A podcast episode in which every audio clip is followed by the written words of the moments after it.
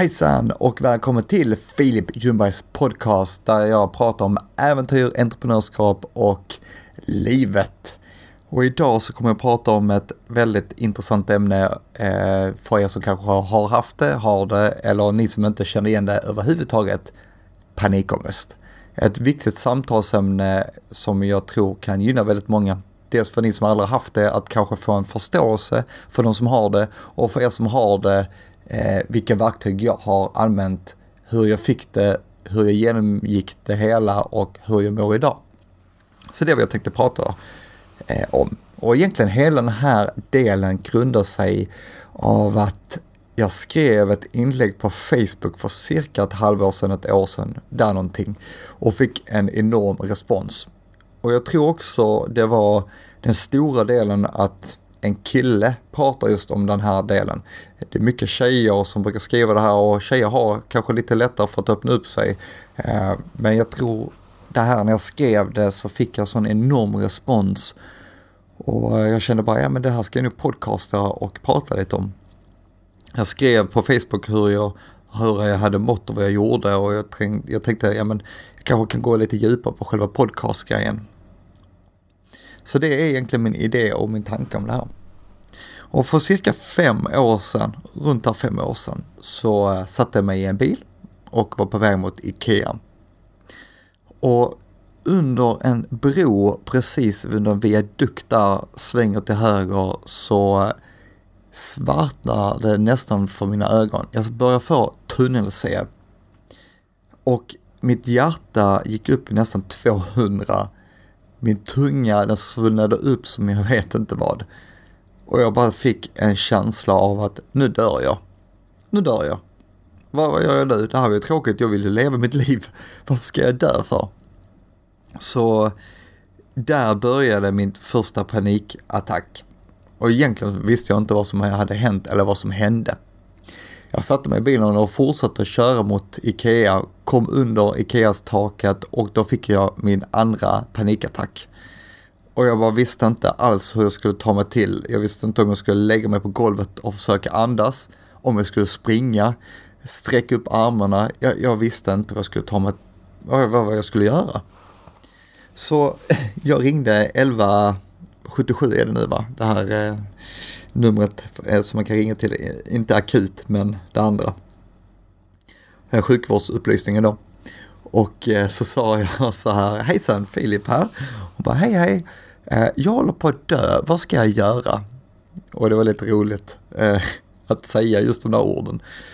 Men hon frågade mig en massa frågor och, som, och hur jag kände och jag berättade allt väldigt, väldigt tydligt. Och hon sa, eh, du har fått en panikattack eller panikångest. Och jag tänkte som så här, jag har varken ångest eller panik och nu har jag båda de här, box, eller de här orden ihop. Och jag har aldrig haft någonting så här, varför får jag det? Jag är inte utarbetad, jag är inte rädd, eh, jag älskar mitt liv, allting var precis som det skulle vara. Varför fick jag det? Jag hade ingen aning.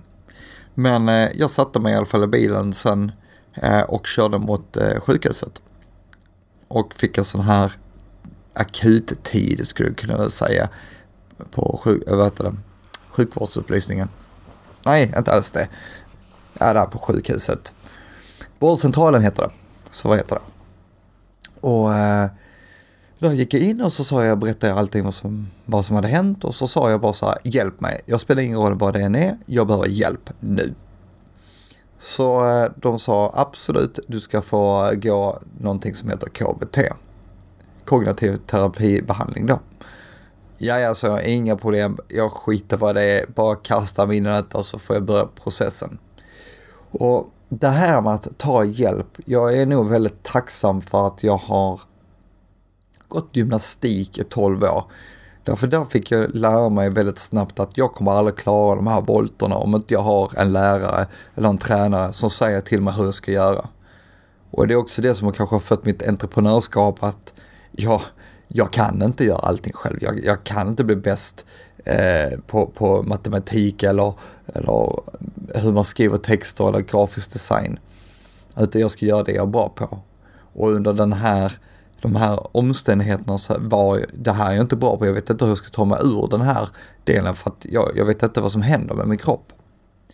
Så där var jag nog väldigt lycklig och glad att jag sa till mig själv att Filip, bara ta hjälp och så går du all in direkt. Och den här terapibehandlingen var väldigt speciell för det var inte som jag hade tänkt mig. Jag tänkte att nu ska jag ligga på en soffa och öppna upp hela mitt liv och liksom ner och rota i grunden. Vad är det, vad är det det står i och vad, vad är det som händer? Och det ska bli väldigt så här konstigt och awkward feeling. Jag kommer in i det här rummet, två stolar, lite växter och eh, väldigt trevlig kille som hälsar på mig. Och så säger han, sätt dig i stolen. Och vi hade vårt första samtal.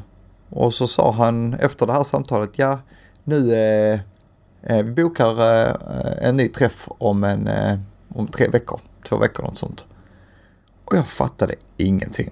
Därför just det här mötet, första mötet, så tänkte jag, vi pratar ju ingenting om panikångesten. Vi pratar ingenting om, om min barndom eller hur det kunde utlösa det. Alltså, vi, vi pratar om någonting helt annat. Och det var så konstigt. Tänkte jag, vad är detta? Ja, ja, skitsamma, jag får, jag får ge den tid. Så jag kom tillbaka igen. Och så hade vi nu vårt nästa samtal och då var det liksom bara prata om lite olika saker, eh, vad som händer i kroppen, lite känslan om det och att jag skulle då eh, utsätta mig för panikattacker. Det var det jag skulle göra. Jag måste hitta vad är det som utlöser det. Så jag fick lite så här roliga instruktioner, testa mig, sätta mig i trånga utrymmen, eh, ha någon som kunde stänga in mig i baklucka, eh, testa alltså massa olika. Och jag hittade till slut eh, tre olika saker som satte igång det för mig. Det ena var att jag satte mig i mitten av en biosalong. Jättekonstigt. Eh, nummer två är om jag körde innerfil på i, när jag kör bil. Och nummer tre var Eh, Eh, när jag satte mig på flygplan. Och om jag då ser på alla de här tre utifrån, det kan du inte se när det händer, men om man nu tittar på ett utomstående perspektiv så är det ju tre eh, tillställningar där jag inte kan fly. Om jag är innerfilen på, i biltrafiken och det är massa eh, bilar runt om mig så kommer jag ingenstans. När jag sitter på flygplan, jag kommer ingenstans. Jag sitter mitt i eh, biosalongen, jag har jättemycket folk till vänster och jättemycket folk till höger.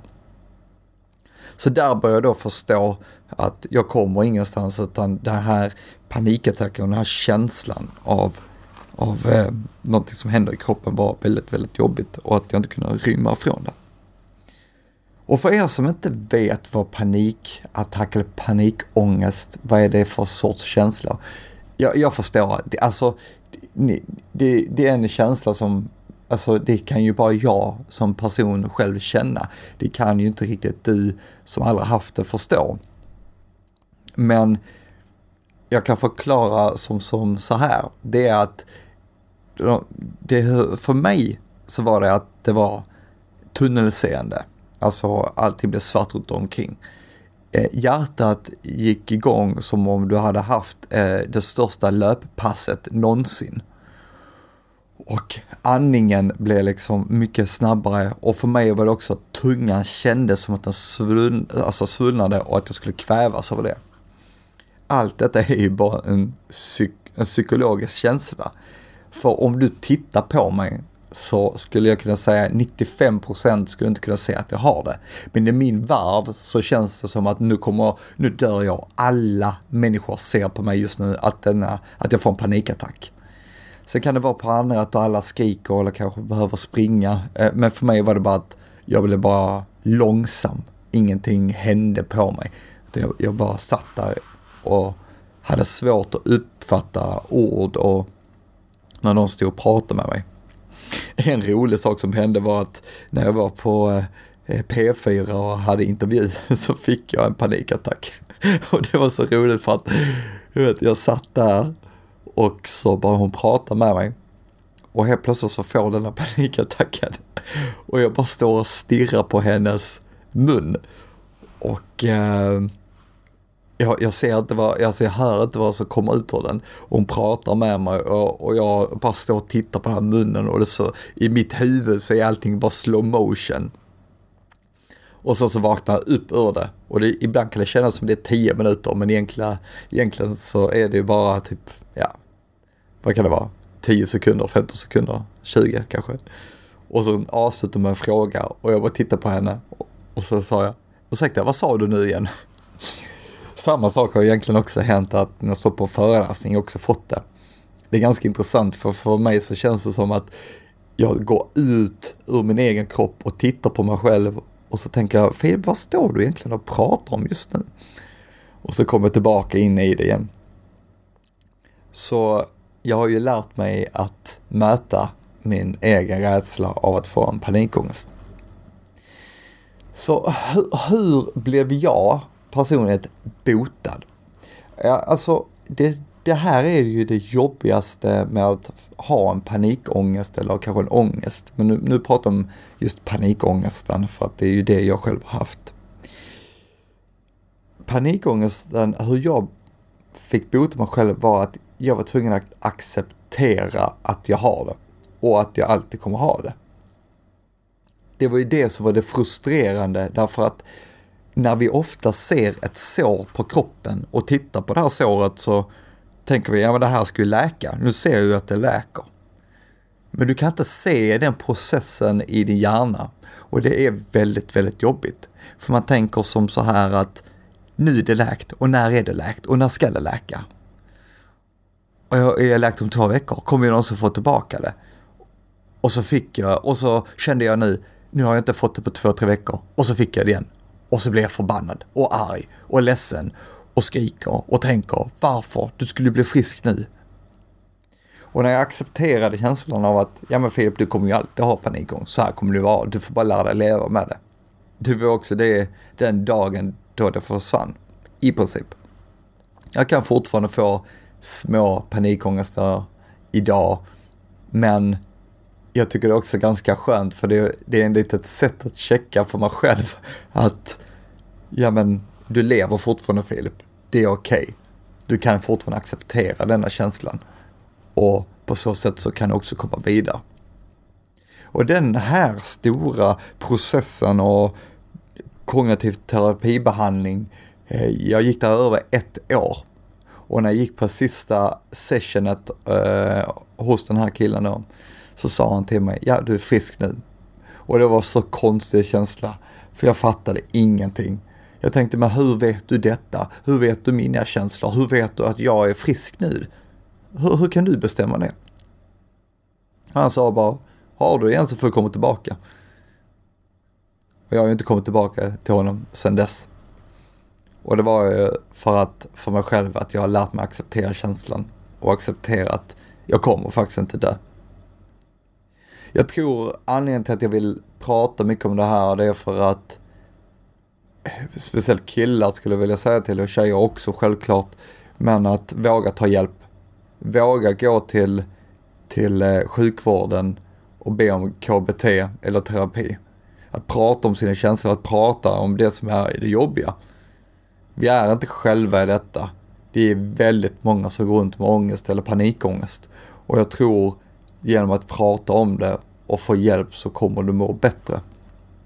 Vi har en fantastisk sjukvård idag.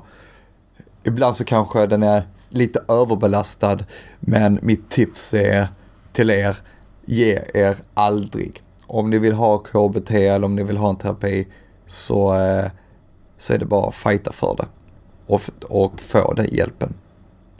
Idag så har jag lärt mig väldigt, väldigt mycket av just min panikångest och jag har med mig det i mina föreläsningar. Jag har med det i mitt entreprenörskap att ibland händer det saker men jag måste bara acceptera det.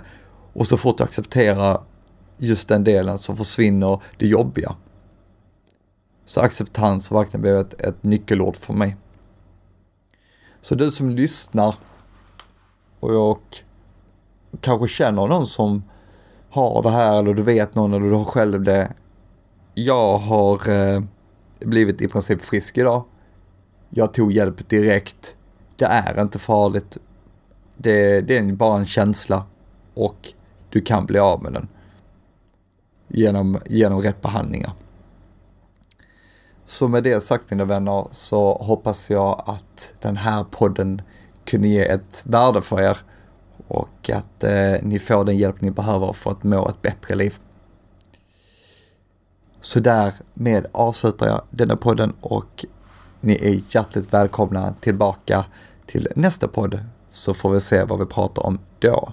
Och mer om mig kan ni hitta på filipjunberg.se eller hitta mig på Facebook eller Instagram med Filip Ljungberg. Om ni har några frågor och vill veta mer eller vilken KBT jag gick till och hur jag gick tillväga. Bara ställ frågor så ska jag försöka hjälpa er så mycket som möjligt. Ha en fortsatt fantastisk dag. Hej!